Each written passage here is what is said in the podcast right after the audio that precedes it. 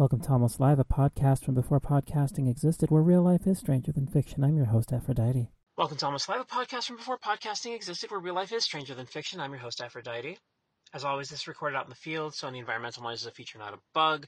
I try to do this all in one take because in life, sometimes it's all you get, and I leave any pauses or flubs because life ain't perfect. Why should I pretend that this is? Welcome to episode three, sharing a beer. This does discuss alcohol use. I do include a subjective description of using alcohol, both sensory and mental status effects. If this is potentially distressing or you're not comfortable with this, please feel free to turn off the podcast now. I'm cool with that. I also am going to mention that alcohol is a known carcinogen. Alcohol companies are not comfortable with this fact. For evidence of this, you can look up the 2019 Yukon Liquor Label Study through your favorite search engine. I'm going to talk about beer, and beer can be aged. It's something that most people don't realize. But you need to know a few things first. If you have a 5% beer or less, that's your typical commercial stuff. Six months is about all you're going to get in terms of optimal quality. Another year after that, where the quality goes down, but not by a lot, but at the 18 month mark, forget it. Five to seven and a half percent beers will last a little longer, usually around three years, but again, then the profile deteriorates. But at seven and a half percent, something happens. At that point, you can potentially age it. The beer in this story is from a brewery in Chambly, Quebec. It's called Unibroue. Specifically, it's a bottle of Fin du Monde. It's a beer that starts at 9%. And if you look at the bottle of this particular libation, or indeed any of Unibroue's stuff. It has a distinct brown bottle, and that's part of the magic. Brown bottles block UV. Beers are sensitive to UV light. At the mouth of the bottle, you see a cork in a cage, and you'll notice the glass is rather thick, sort of like a champagne bottle or a sparkling wine bottle. The cork actually has an important role, like it does with wine. It allows limited very limited gas exchange. Little CO2 goes out, little oxygen comes in. And the last bit of the magic, of course, is the fact that this is an ale on lees, L E E S. That's a fancy word for saying there's yeast in the bottle, which means that under the right conditions, it can continue to ferment. This beer starts off at 9%, so it's well in the range of aging. I knew about this about 20 years ago, actually, uh, shortly after the hiatus began. And I grabbed a few bottles from this brewery, Grant, broke a college student, so I didn't do too much, and I didn't drink often. But I aged them as best I could. I had a pretty optimal place for the first few years of the aging. It was a basement that was more like a cellar, no outside light coming in, somewhere in the neighborhood of 16 degrees Celsius, maybe 62 Fahrenheit, no humidity good conditions for aging any kind of wine or beer. And I decided to crack one because I made a new old friend. Felt it was a good reason to celebrate. I'm not going to go into too many details right now, except to discuss what happened when we cracked that bottle open. If you go on beer forums and hear them discuss opening old bottles of beer, usually you'll find it's a 50 50. Either it will be amazing or it will make you regret all of your life decisions to that point. I had no idea what to expect. Neither did my friend. Neither of us had opened a beer anywhere near this hole before. The last one I opened that was anywhere close was six years old. When a friend's grandfather, whom I knew and respected, passed away, and I split one of these bottles three ways, and it managed to hit me pretty hard. Not as hard as the death did, but pretty hard regardless. I am a flyweight when it comes to alcohol. We grabbed a couple of those IKEA glasses, the ones that are about a dollar or a euro, and we poured about just under halfway. Maybe it was six fluid ounces each. And I smelled it. And it was interesting because it smelled like beer, but it didn't smell like a beer I was familiar with. It had an old quality to it it felt like it was out of time. And the color of the beer. It was cloudy, but Unibroue is a cloudy beer maker generally because they leave the sediment in the bottles. But the best way I could analogize it is the difference in how a cloud looks on a sunny day versus that same cloud in a thunderstorm or a hurricane. It looked darker. It looked more complex. And I decided to try it. I took a sip and I slurped it like wine connoisseurs sometimes do. And for the same reason, I wanted to try and capture as many of those volatiles that were rapidly escaping and have it coat my mouth so that I had as much of a flavor experience as I could get. Plus, it also evaporated some things that normally wouldn't. So, an even more complex flavor, and I realized what I was tasting. It tasted like fresh black bread. Something like you would find at a Slavic bakery. A really nice dark bread. In fact, it inspired me after this to go to a Ukrainian bakery near me as part of Bad Idea Saturday. And I bought fresh rye bread from this Ukrainian bakery. Very dark, had an amazing crumb. I put a piece in my mouth, I chewed it, and I inhaled, and I could taste beer coming off of that, an interesting distaff counterpart to this experience. And there's something else too. I knew it was yeasty, but my new friend, my old friend, suggested what it was, and I realized, yeah, they're right. It does taste like Marmite. Marmite is a umami powerhouse. It's yeast based, extremely salty. And if you were fool enough to try it by taking a spoon of it and putting it in your mouth, you will not be happy. It's something to be used sparingly, at least until you get used to it.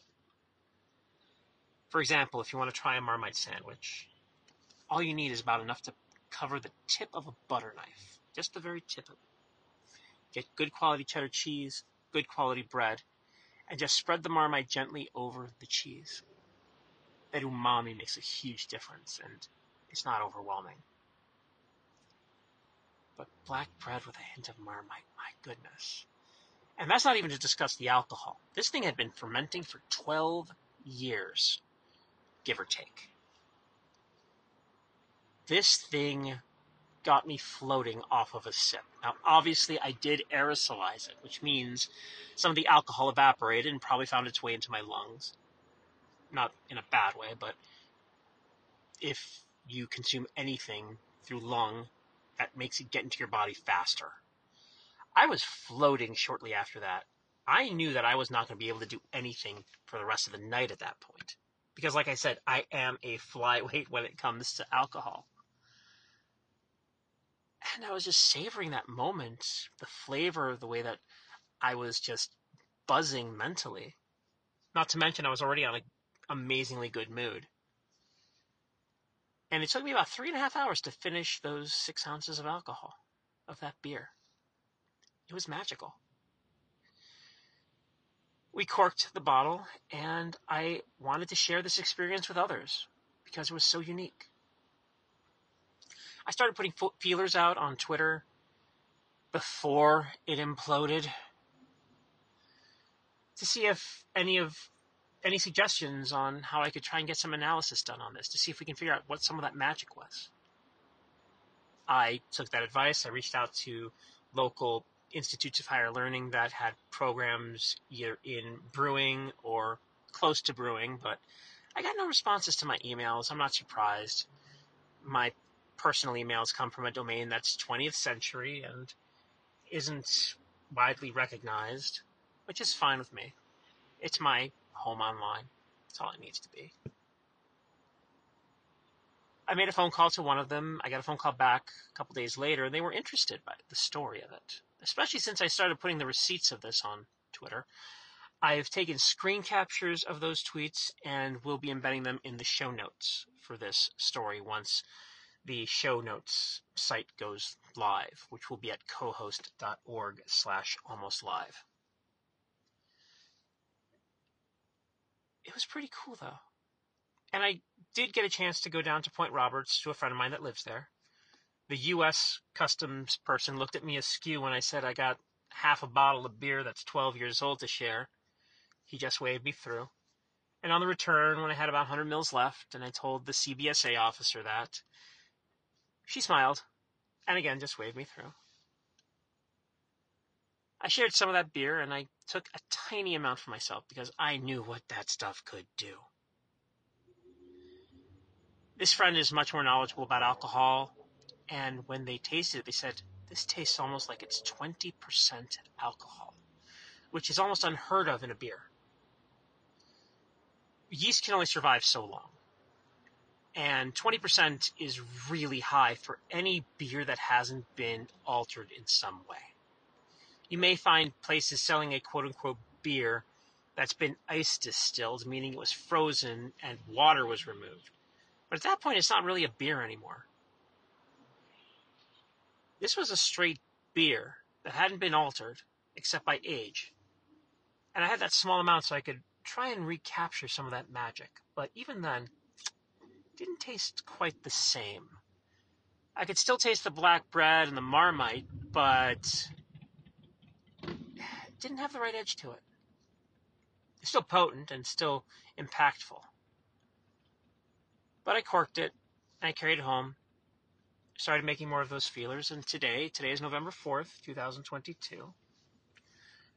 I decided to go to the place which is where the story stops at this point. Because I went to Kwantlen Polytechnic University in Langley, British Columbia, about 45 minutes on the surface streets from where I hang my hat. If I can avoid Highway 1, I do so. Besides, I get to see more on the way. I went because on Fridays they have a beer sale. The students in their brewery program have their wares up for sale. It's legal, it's regulated. I paid $10 for the growler and $10 for two liters or half a gallon of a cherry hefe, which I found rather pleasant, but it's mostly to share with my friends rather than for myself. And I decided to bring the bottle with to show them what was there. By that point, though, it was 10 days since it was first opened. And when I poured it out, it still looked almost the same, but it started to seem off. And then I took a sip of it and slurped it. And I could still taste the bread, but the black bread, the rye was gone. And I tasted the yeast, but the marmite wasn't there. I'm still hoping to get some minor analysis done on it. They don't have a full kit for doing detailed analyses. If I'm lucky, I'll find out exactly how potent this potable was. And as much as I would love to unravel the mystery, right now I'm fine with just knowing how strong it was. I may regret at some point, but right now that's the best I can hope for, and I'll live with that. Like I say at the top of this program, sometimes in life you only get one one shot. And sometimes we spend a long time trying to relive it, reenact it, recreate it. Even this show is one of these attempts at recreation of magical moments. It's nice to just savor and just be enveloped in that magical moment. Because anything I say about my experiences is going to be nowhere near as impactful to others as those experiences were for me. So as I mentioned, uh, cohost.com slash almost live is going to be the show notes. I hope to use that also to be a semi permanent place for future episodes. The Life After Almost handle on Twitter is still going to be used for now for announcements, but I'm trying to figure out the best Mastodon instance to host that particular part of the social media outreach. I no longer am using Twitter actively. If you want to find me on social media, please check out the link tree on Mastodon, you can find me at Aphrodite at chaos.social. A P H R O D I T E at C H A O S dot social. Most servers that I would want to interact with are already federated with Chaos Social. It is an invite only site. Please do not ask me for invitations. Thanks for listening. Next episode is in the works. I Hope you have a fantastic rest of your day.